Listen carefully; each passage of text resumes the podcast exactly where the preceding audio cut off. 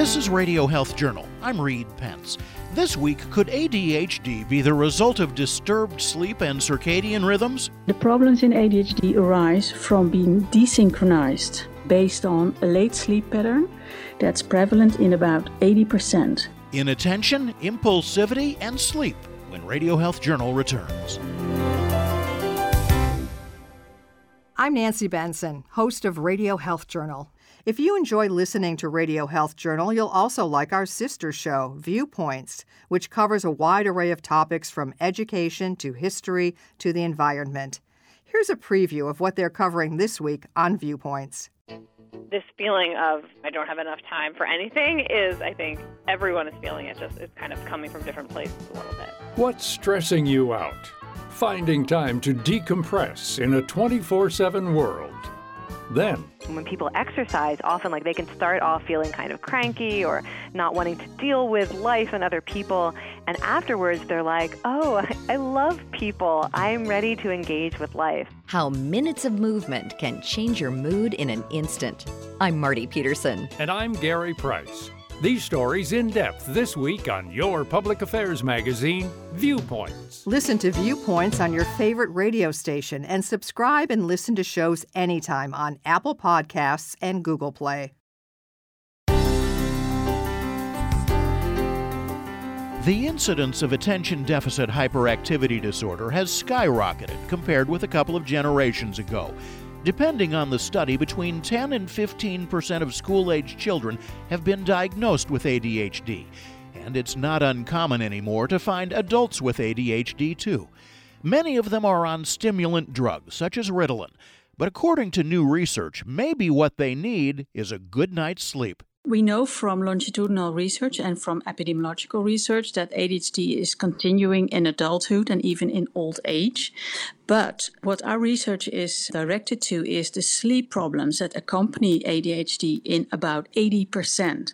And this is such a huge amount of people that suffer also from this typical late sleep problems. The way we usually consider ADHD with inattention, hyperactivity, impulsivity, mood swings, but probably also as a disorder of the circadian rhythm biological clock. That's Dr. Sandra Kooij, Associate Professor of Psychiatry at the Free University Amsterdam Medical Center, and a researcher whose findings are helping to change our thinking about ADHD. It's long been known that people with ADHD sleep poorly. But studies now show that sleep problems and ADHD are two sides of the same coin, the product of a dysregulated biological clock. The biological clock is we have the clock in our head and it's synchronized with dark and light of the world outside us. And this is done by dark and light. So in the morning you wake up and your clock knows what time it is by the amount of light that enters your eyes and through the eyes, the brain.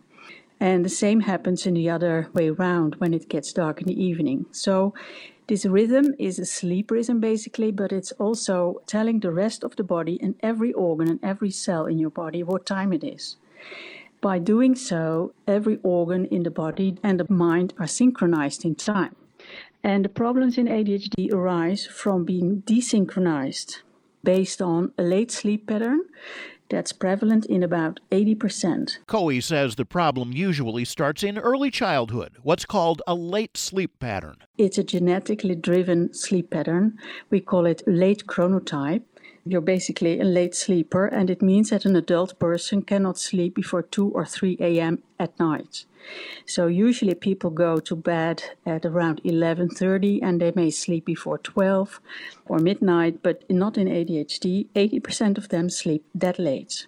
It means that if they have a job or children or work to go to, they need to get up in the morning around 7 or 7:30 at latest, and so they have only 5-6 hours of sleep, which is too little in the long term. It's not too bad if you have a short sleep duration during a few nights, but it is a problem when you have a short sleep duration for years on end. If it does go on that long, starting in childhood, Kooij says it can have effects far beyond merely ADHD.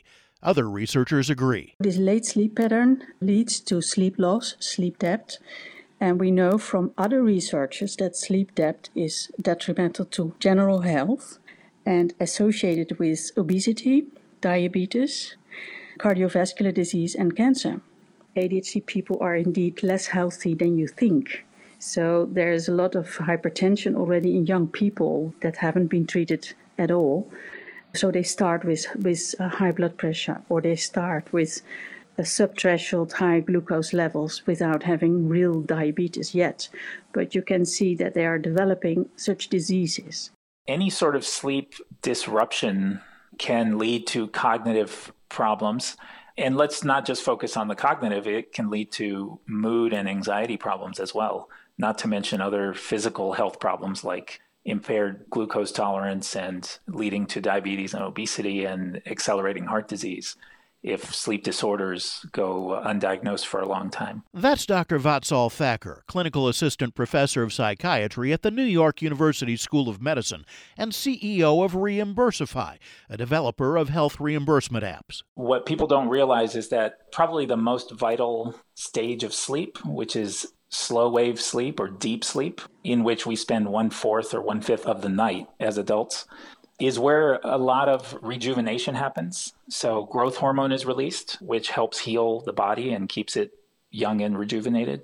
It's also where toxins are sort of flushed out of the space in between brain cells. And studies are showing that when you decrease that due to a sleep disorder or dysfunction, the rates of, for example, Alzheimer's goes up related to the lack of that toxin removal that happens during deep sleep, as well as other matters of premature aging when the hormones that are released during deep sleep are curtailed. You know, it can affect cancer, heart disease, diabetes risk, obesity. It's pretty stunning. Kooij confirmed what's behind the inability to sleep by measuring three different biological factors connected to bedtime. We measured their melatonin onset. Melatonin is a sleeping hormone that's produced in the brain and that is produced under the influence of the biological clock and light and dark outside in the world. And this melatonin onset should be around 9:30 at night in Holland at least. But in ADHD people it was around 1 a.m. It still didn't happen. So their melatonin, their sleeping hormone was delayed, and this could explain their late sleep pattern. And we did in addition another research on their temperature profile because temperature and melatonin production are closely related and we saw the same lateness of the temperature, which is low at night and higher during daytime. And we found out that also movement patterns were delayed to the same extent as the melatonin and temperature profiles. Other studies have taken different routes to find a link. One in the journal Pediatrics looked at 78 children scheduled to have tonsillectomies because of breathing problems at night. Many of them met criteria for ADHD. But Thacker says after their sleep breathing problems were corrected, ADHD disappeared in half of them. It was dramatic, but it only affected half of the kids who had ADHD. So, a simple way to look at it was one year after a tonsillectomy, the ADHD rate of those kids dropped in half. So, that doesn't explain every case of ADHD that existed in that population, but a pretty sizable number. But does this new research mean we have to throw out the way we've previously thought of ADHD? Kooij says no, but those previous ideas have dealt with only half of the problem, what turns out to be the wake up half. I started considering ADHD not only as a disorder of low dopamine levels, which we usually think of ADHD. So, low dopamine in the brain means that you're not well concentrated, that you have difficulty inhibiting behavior and what you say, and that you blurt out answers, and that you're impulsive and hyperactive. You have mood swings, so you have no brakes, we usually say, and the brake is thought to be driven by dopamine. And dopamine is low. The medication that works in ADHD is increasing dopamine levels and is effective. Those medications are usually stimulants, a wake up call to the brain that increases dopamine more or less sunshine in a pill. Or a person can receive a non pharmaceutical treatment to reset the body clock, bright light early in the day. Thereby telling the biological clock, hello, it's morning. And this helps to fall asleep earlier in the evening because light and dark are the opposite signals for the clock, and you could influence the clock both ways. You need only 30 minutes, but you need it early in the morning on a fixed time because you're influencing the clock. And you shouldn't mess up with the clock by getting light at different times every morning. So, if you want to achieve a rhythm, it should be at the same time for 30 minutes, and it should be bright light therapy using light boxes that are used for winter depression, seasonal affective disorder. And nowadays there are new devices, there are glasses that emit white or blue light close to the eyes that you can wear during breakfast. So that's easier because you don't lose time. Experts already know that areas of the world with more sun, such as the southwestern United States, have lower incidence rates for ADHD. But what about the other half of the equation, the nighttime half?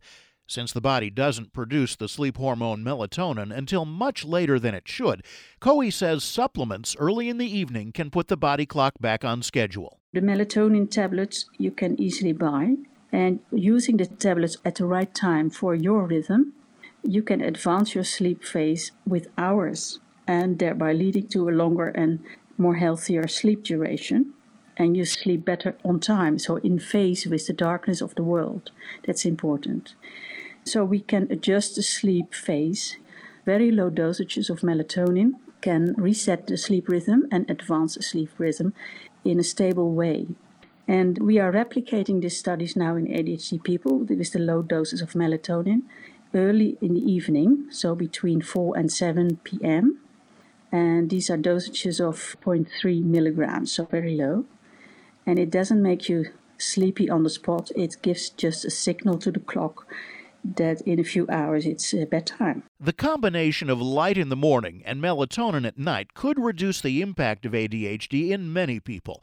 And Thacker says it means that some of those with an ADHD diagnosis may be well served by getting a sleep study to see if it's contributing to the disorder. Sleep studies historically have been pretty cumbersome and, and expensive, but now with technology, it's pretty easy and cheap to do sleep tracking, whether it's a consumer device or a clinical device some of the sleep specialists that I know uh, will give, especially teenagers, they'll give them a wrist tracker for two weeks before they do a sleep study to see, okay, is this is there enough to warrant a sleep study, or let's see what the baseline is of activity versus sleep, and if it's you know a circadian rhythm, like if someone's staying up too late or getting up too late, and uh, I think that would be a good thing. All people can relate to sleep or to sleeplessness. We all know people who have difficulty sleeping. We all know what their suffering looks like. We can all understand that it results in ADHD like behavior, like restlessness, irritability, concentration difficulties, and sleepiness, and lower performance the next day, of course. If sleep loss is a chronic problem, those people may look like ADHD patients, or they may be ADHD patients. Sleep is declining these days in kids as well as adults. Kooij says the disruption of the body clock isn't a complete answer for ADHD, but it seems to be part of the answer in many people, a factor that we can do something about. You can find out more about all of our guests on our website, radiohealthjournal.net. I'm Reed Pence. 2019 was a year of important discoveries about Alzheimer's disease and other dementias. Making news this year, researchers learned that Alzheimer's risk genes are different in men and women. This could help explain why two thirds of people living with Alzheimer's are women. Other studies in 2019 found that vision and hearing loss may increase dementia risk, especially when both sensory impairments are present. There are also new discoveries about lifestyle, according to Dr. Keith Fargo, Director of Scientific Programs and Outreach at the Alzheimer's Association. A healthy diet and regular exercise are good for your overall physical health. But researchers have also found that they can reduce your risk for cognitive decline and dementia. These healthy habits, along with things like cognitive stimulation, may even help people who are at high risk due to their genes. Researchers say a simple blood test to detect Alzheimer's earlier is on the horizon. And two recent announcements have increased hope for new Alzheimer's drug treatments. To learn more about Alzheimer's research and how you can participate, visit alz.org. Of the 358 million people who live with asthma worldwide, it is estimated that 10% have severe asthma. People with severe asthma struggle to control their symptoms, like chest tightness or difficulty breathing, despite treatment. Some severe asthma cases may be caused by increased levels of a white blood cell called an eosinophil, which can be determined by a simple blood test. Many may not realize their asthma is considered severe and continue to live with symptoms. Tanya Winders is the president and chief executive officer of the Allergy and Asthma Network. So many of us take the simple act of breathing for granted. As an advocate and mother of children with asthma, I have seen how the condition disrupts everyday life. Many with severe asthma live in fear of being unable to breathe or their next attack, which can be terrifying and fatal. Each attack puts patients at greater risk of another. If you're not able to control your asthma, speak with a doctor to learn about treatment options. For more information about severe asthma, visit allergyasthmanetwork.org. This spot has been sponsored by GSK. What are you going to do with your old car? You can try selling it, you could junk it, or you can donate it to Heritage for the Blind. Your car will be towed away for free and your donation is tax deductible. Just call 1 800 835 1478. Heritage for the Blind accepts cars, vans, trucks, and boats. It doesn't matter if your vehicle runs or not, it will be towed away for free, and you'll be supporting those that need help. Heritage for the Blind is a nonprofit organization that helps the visually impaired live fuller lives. Call right now to donate your car, and as a special thank you, you'll receive a free three day vacation voucher to over 50 locations. Call Heritage for the Blind right now. Call 1 800 835 1478. Donating is easy, and your vehicle is towed away for free. Plus, you'll get a free vacation voucher for donating. Call now 1 800 835 1478. That's 1 800 835 1478. And that's Radio Health Journal for this week. Radio Health Journal is a production of MediaTracks Communications. Follow us on Twitter, Facebook, and Instagram to learn more, and check Apple Podcasts, Google Play, and Spotify for a library of past programs. Plus, you'll always find previous segments and information about our guests at radiohealthjournal.org. Join us again next week for another edition of Radio Health Journal. Coming up next week on Radio Health Journal. A music degree holds certainly as much validity as an organic chem or a biochem degree, and we certainly wouldn't put a preference on either of those. Why medical schools are broadening who they think will make good doctors. Then, bacteria in your Super Bowl snacks. We'll tell the truth about double dipping. If someone's double dipping, you're actually kissing each person in the room because they're pretty much spreading their saliva to the dip. All that and more on Radio Health Journal.